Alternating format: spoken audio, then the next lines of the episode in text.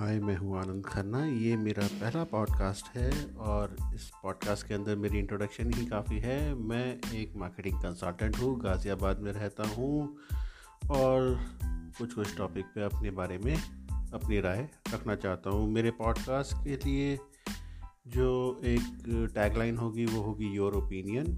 तो आप लोग अपनी ओपिनियन शेयर कर सकते हैं मेरे साथ, क्या सोचते हैं, मैं क्या सोचता हूँ किसी बारे में, ये मैं आपको बताऊँगा अपने पॉडकास्ट के द्वारा। थैंक यू, सुनते रहिए, अपना प्यार देते रहिए, धन्यवाद।